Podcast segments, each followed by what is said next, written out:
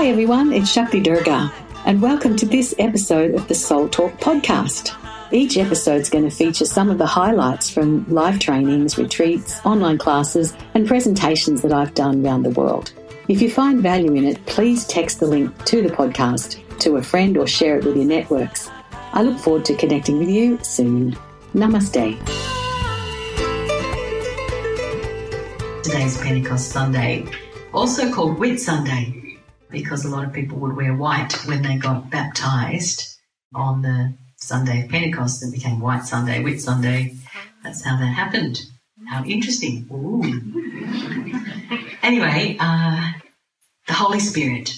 The Holy Spirit coming down and 50 days, hence pent, pent being 50, 50 days after Easter Sunday, Jesus had told, when he rose from the dead, he told his disciples, and um, particularly he, talk, he talked to Mary Magdalene and said, You know, I'm going to send help.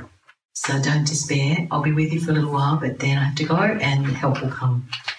And so the help came in the form of the Holy Spirit. And that Holy Spirit uh, is something that maybe we've all experienced something of that on the path that we're on in our spiritual life, where you know that the divine's doing something. You feel that sense of, oh, there's maybe for me, it feels like tingling in my body. I feel sometimes a sense of wind going past or through me. And uh, sometimes I feel the heat, the fire within, and that burning sensation. And they, in fact, are symbols of the Holy Spirit. So, tongues of fire is one of the symbols of the Holy Spirit, and so is wind is a symbol of the Holy Spirit, and the other one is the dove. So, the dove symbolizing the light pouring down from above. And it does feel like you're in a waterfall when sometimes the Holy Spirit is being very active through us. I've noticed that people of all different spiritual paths, traditions, trainings, different gurus, rishis, sages, saints, masters, all experience this. It's not unique to one part of creation. It happens to people on any path when they really are yearning for that kind of mystical, spiritual, deep connection with divine. And for me, I love studying the mysteries of all traditions and to practice uh, some of the traditions. And I found all of them very satisfying. One that's kind of home based for me is looking at things from the point of view of the yogic system and looking at um, the way the Holy Spirit is talked about in the Vedas, in the Puranas, and in the yogic and tantric scriptures. And there's so many writings about it. In fact, the language of Sanskrit is largely a language that has to do with inner plane realities rather than worldly things. You know, there's more words for love in Sanskrit than probably any, any other language, and fewer words for chairs or types of houses, and absolutely no words describing anything technological at all. So it's a really interesting uh, way to look at things. So, in the Vedic way, if we were thinking about the Holy Spirit, then we would be thinking about Shakti. And Shakti is what the Holy Spirit is. And it's a it's an enlivening force or power. In that tradition, it's associated with the feminine so what happens is the idea is that this Shakti, which pervades everything, is the life force that keeps us able to function. You know, it keeps the life in our bodies. And it lets us do things like see things, hear things, digest food. All the functions of the body run on Shakti. Your consciousness itself, being able to think, the capacity to think happens because there's Shakti in there and that the Shakti is the enlivening thing that gives gives us a, a sort of a blackboard upon which our thinking happens. You know, there's got to be something that is sitting underneath that. The idea is to really elevate your Shakti to a level where it's full of the gifts of the Spirit. We looked at what the gifts of the Spirit are, and there's thousands of ideas about this. And yesterday, because Pentecost, we looked at some Christian scriptural ideas about what does it mean to raise the spirit up and to feel the, the spirit become the Holy Spirit. the spirit of life, you know, not just raw energy, but it's refined and it's it's blazing and it's beautiful and you feel in bliss and you feel Amrita is created in you actually at that time. And Amrita is a substance that our energy field is capable of, de- of developing internally. When you have Amrita inside you, it, it drips down from your crown chakra. And what happens is the reservoir of Shakti that you have at the base of your spine has come up and met the divine and that and thus becomes part of the Holy Spirit. And then there's a dripping down of this very cold substance that you can feel it sometimes in your throat, but through yogic practices you can feel it in different parts of your chakra system. And sometimes it feels like it's your body, but it's not really your physical body, it's your energy body that's feeling it. And you feel bliss. Anyway, in this tradition, the fruits of the Spirit are love, joy, peace, patience, kindness, goodness, faithfulness, gentleness, and self control. And I thought, wow, what a great list. That comes from uh, the scriptures of Galatians, where the Apostle Paul gave this list of nine spiritual fruits. And we had a look at that yesterday, and we were talking about how in our own lives, when everything's going well, it's reasonably easy to hold on to these nine things because, you know, we're all good people trying to do our best. But when we're under pressure, when we feel harried, stressed, uh, frustrated, angry, when someone does something we didn't expect or they don't reply to us when we speak to them or they don't answer our emails or they don't answer our phone calls or, you know, something happens and there's a breakdown in communication, things don't go according to plan, and then do are we able to keep hold of these of this list of nine things when that happens? And so the strength of the Holy Spirit, when it really wakes up in us, it's it's like it doesn't matter what's going on in our external world. This is our state of consciousness.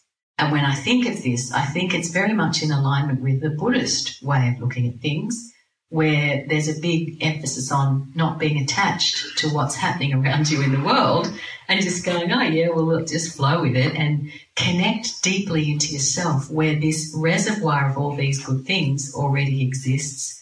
And um, what we're doing is moving it from an inner plane soul experience to an outer plane, wow, I can actually live this in all these different situations and circumstances.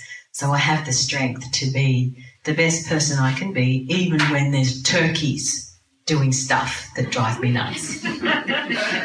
so I'm sure I'm not the only one who has that problem from time to time. And the turkeys don't have feathers. anyway, so one of the words that we can use to describe this Holy Spirit in the yogic tradition that I'm the most at home in is Adi Shakti, which means the primal energy of life itself. Mahashakti. Mahashakti is when the energy has risen through us and has become at home in our heart.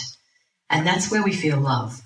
And we really can feel love in a lot of situations where we never dreamt you could feel love. And in fact, just walking around, you can go, oh, I feel love. And it's not about someone else or someone else's behavior or did they remember to put the garbage out last night or did they buy me flowers like they every every Friday they buy me flowers and today they haven't so they must be having an affair. You know, that kind of thing. You're supposed to laugh. um, you know how our minds work. Things just, we get suspicious about stuff. But um, just to feel love. Anyway, that, that power of love is in here. And of course, Jesus was a master of the power of love. And then the journey continues. And a lot of people, when they get that feeling of love, it's so delicious. The path of bhakti, or divine union through love is so exquisite that sometimes we just want to stay there forever. But you've still got this chakra, this chakra, and this chakra to go. And so it's like, let's lift that further and let's come into not just feeling the love, but in the throat chakra, we learn to express that love. So not only is it an internal state, but we can be more loving as human beings and with all those other eight things as well that St. Paul talked about. And then eventually it comes up into our Ajna chakra where we really do have the ability to um, discern much more easily than we ever have. Discernment becomes a thing. And that when someone says something, you go, oh, I'm not really sure that that's their considered opinion. I'm not sure that that's really the truth of the matter. And it's not with a judgment, it's just like, oh. And the other way that we can pierce with a big Ajna chakra, we can pierce the appearance of duality that there's me in here experiencing you out there. And when the Ajna chakra becomes very enlivened and activated, this tunnel vision of that's you and this is me starts to break down and we start to realize that everything is an expression of self. And what we pull forth from other people matches somehow into some little piece of an expression of self. And that then we are creatures of free will. If we don't like that expression, we can change it. We can change self, not control them, but change self. So this is a Ajna chakra power. And then finally we get to the crown chakra and that's like the, the answer to everything because that's where, um, Parabrahman or Parashakti is born. And Parashakti is literally the Holy Spirit. It's, it's now knowing that you are one with everything and that everything is you, but in total bliss, total knowing of past, present, and future, being able to communicate with anybody, you know, learning languages very quickly. A lot of spiritual powers can come at that level that are quite amazing. The ability to, you know, really understand people in a way that you never have before.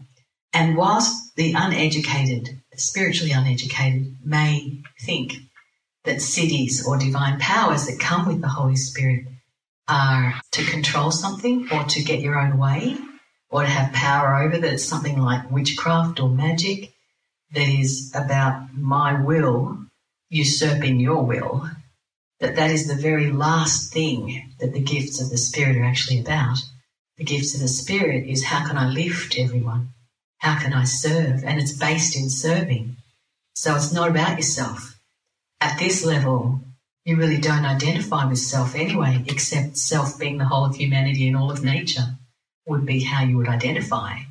And so all you feel like doing is helping other people. And these things are gifts of God, and we're just a hollow bone through which this divine gift comes.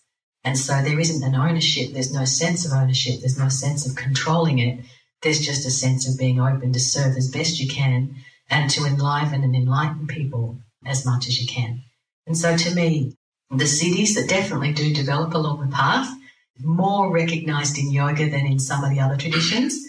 And I suppose that's why India is one of the lands of phenomena in the world where you have more spiritual masters and more um, people who are awake to this parabrahma and through whom miraculous stuff happens where they can you can blindfold them and put a sack over their head and then they can read something that you've just written that you put in front of them because their Ajna chakra can pierce the apparent reality of matter and go to look at anything anywhere in the cosmos, but including what you've just written. There are many masters in India who can do that. And what's more, they teach it. You know, there's children learning to read with their Ajna chakras. When we were at the um, Parliament of World Religions, thanks Maitreya, the Parliament of World Religions, there was a young girl, she would have been eight or nine, and she was sitting there with a beautiful dress on and swinging her little legs and ponytails sort of flipping around the place and and she was saying, "Come on, test me, test me." and um, you know, so I just got a, a, book out of my bag that I bought at some stall around the corner. I opened it at any page, put it in front of her. She was blindfolded by this time, time and thoroughly blindfolded. There's no way she could have seen anything. They put makeup pads over her eyes to start with. Then they put a great big thing over that. There's no way she saw anything. She just read the page. Just read it. That's because her Ajna chakra was awake. You know, so she had Adi Shakti had turned into Mahashakti, was on its way to turning into um, Paramashakti, and along the way her Ajna chakra was really developed, and she could pierce the delusion of having a mask on and just read the page of the book, not with her eyes, with her Ajna chakra. So these things are lost arts in a way that in a golden age, most people would be able to do that because most people would have that amount of Shakti awake and alive inside them. But because we've been through a dark age, it's very hard to even imagine that these things can be anything other than a trick. And so we tend to discount them and say, oh, that's just some freaky, weird thing. But it isn't a freaky, weird thing. It's a state of consciousness that people are capable of learning. But the gifts of the Spirit, nonetheless, uh, do start and end in how we be with other people and with ourselves and with the amount of love that we can bring to it. Thanks for joining me on this episode of Soul Talk. I hope the podcast has served you in creating a happier and more abundant life. If you've enjoyed the podcast, don't forget to subscribe, rate, and leave a review on your favourite podcast app. If you'd like to connect with me, head over to shaktidurga.com.